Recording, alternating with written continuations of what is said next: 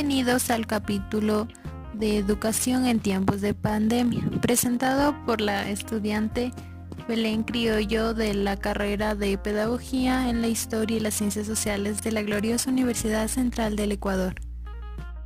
La educación como práctica de la dominación que hemos venido criticando, manteniendo la ingenuidad de los educandos, lo que pretende, dentro de su margen ideológico, es indoctrinarnos en el sentido de su acomodación al mundo de la opresión. Paulo Freire.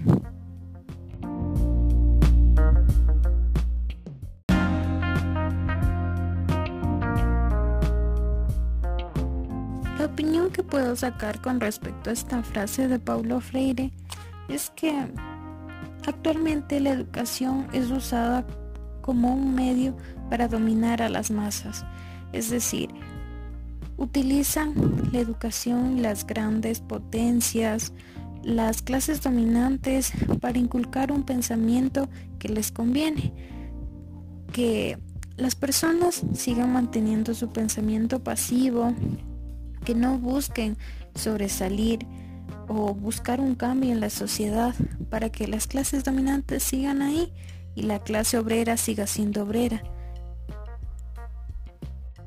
Y es decir, Mediante la educación, las clases dominantes organizan la sociedad de tal forma que su modo de vida siga siendo el mismo. Ellos sigan en el poder y obteniendo los beneficios económicos de las labores industriales principalmente, y las escuelas les ayudan a crear mano de obra calificada que maneje sus maquinarias y trabaje en sus industrias. Y el beneficio siempre será obviamente para las clases dominantes. La opinión que puedo sacar con respecto a esta frase de Paulo Freire es que actualmente la educación es usada como un medio para dominar a las masas, es decir, utilizan la educación, las grandes potencias, las clases dominantes para inculcar un pensamiento que les conviene, que las personas sigan manteniendo su pensamiento pasivo, que no busquen sobresalir o buscar un cambio en la sociedad para que las clases dominantes sigan ahí y la clase obrera siga siendo obrera. Y es decir, mediante la educación, las clases dominantes organizan la sociedad de tal forma que su modo de vida siga siendo el mismo ellos sigan en el poder y obteniendo los beneficios económicos de las labores industriales principalmente, y las escuelas les ayudan a crear mano de obra calificada que maneje sus maquinarias y trabaje en sus industrias. Y el beneficio siempre será obviamente para las clases dominantes.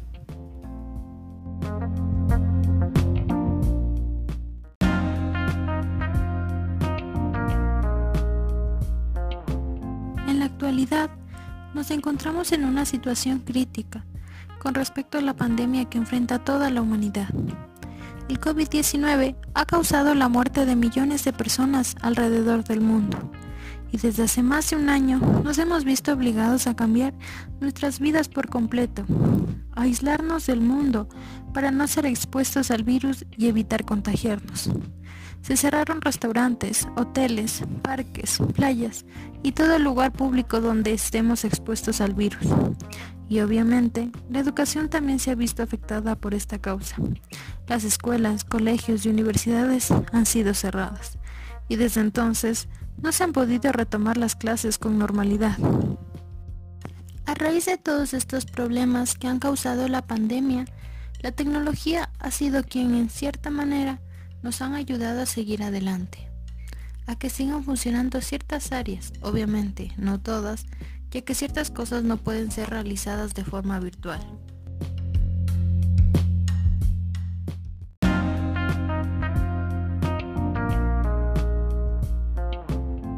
Ya entrando en el ámbito educativo, las herramientas tecnológicas nos han ayudado bastante para seguir desarrollando el aprendizaje en jóvenes y niños o eso es lo que pensamos. Porque en realidad la virtualidad ha causado también muchísimos inconvenientes, con respecto sobre todo a la falta de recursos por parte de sectores vulnerables y los problemas de conectividad que estos puedan tener. Pero vamos por partes. En primer lugar, hablemos de los niños. Los niños de inicial y la escuela tienen muchísimos problemas con la conectividad, sin hablar de que los padres tienen que trabajar y no pueden estar siempre a su lado. Pero el problema principal es que son niños y en la escuela utilizan herramientas didácticas, juegos y mediante la virtualidad es muy difícil realizar esto. Y entonces los niños no se concentran, se distraen y no tienen un interés adecuado ante la educación.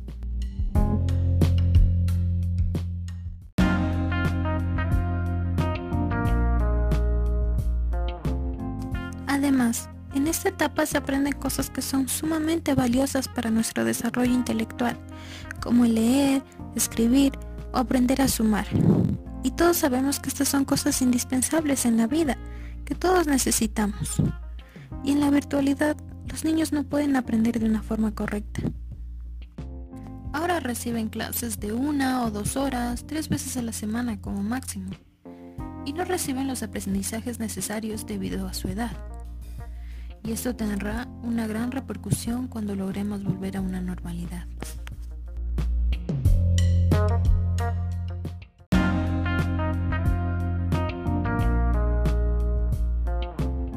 Ahora hablemos de los alumnos del colegio.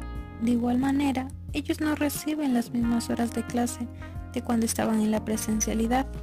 Obviamente, sí reciben más horas de clase que los alumnos de la escuela, pero eso no es suficiente. Tienen muchos temas por abordar, por aprender, y sin hablar del bachillerato técnico, que su principal característica es la práctica, y eso no se puede realizar a través de una computadora. O imagínense, cómo le enseñan un eléctrico a soldar, a aprender un LED, que son de las primeras cosas que les enseñan, que por eso siguen la carrera técnica, por la que les hace ilusión ese tipo de cosas. También hay que tener en cuenta que no todos tienen la disponibilidad de los medios tecnológicos para recibir sus clases. O incluso el Internet es deficiente aunque lo tengas contratado. Y en estos casos, pues muchos de los niños, de los jóvenes, tienen que optar por irse a un cyber o contratar datos en el teléfono de sus padres. Pero dejando de lado estas cosas, ¿qué pasa si se va la luz en el sector? Nos quedamos sin clases eso es una gran desventaja para cualquiera que en algún momento le suceda. Dejas de aprender por algo que se sale de tus manos.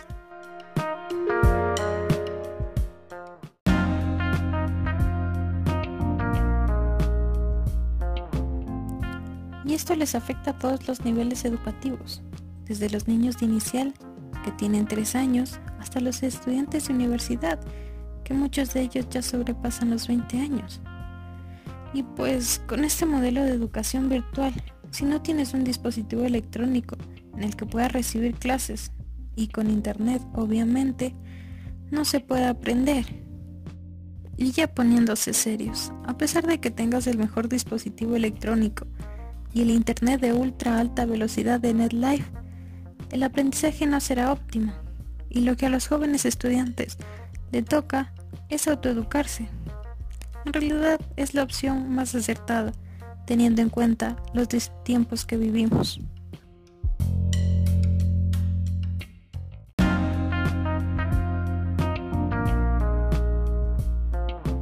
Pero tranquilos, no se desespere.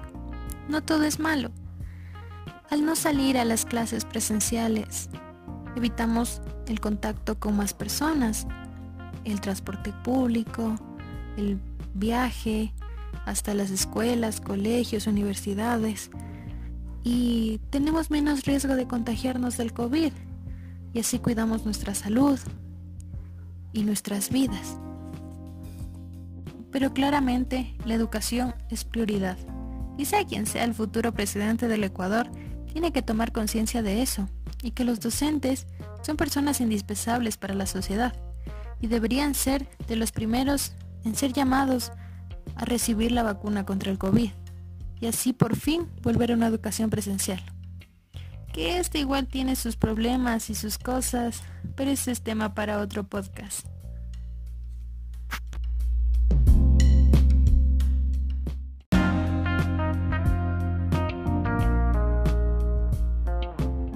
Se necesita una educación para la decisión, para la responsabilidad social y política.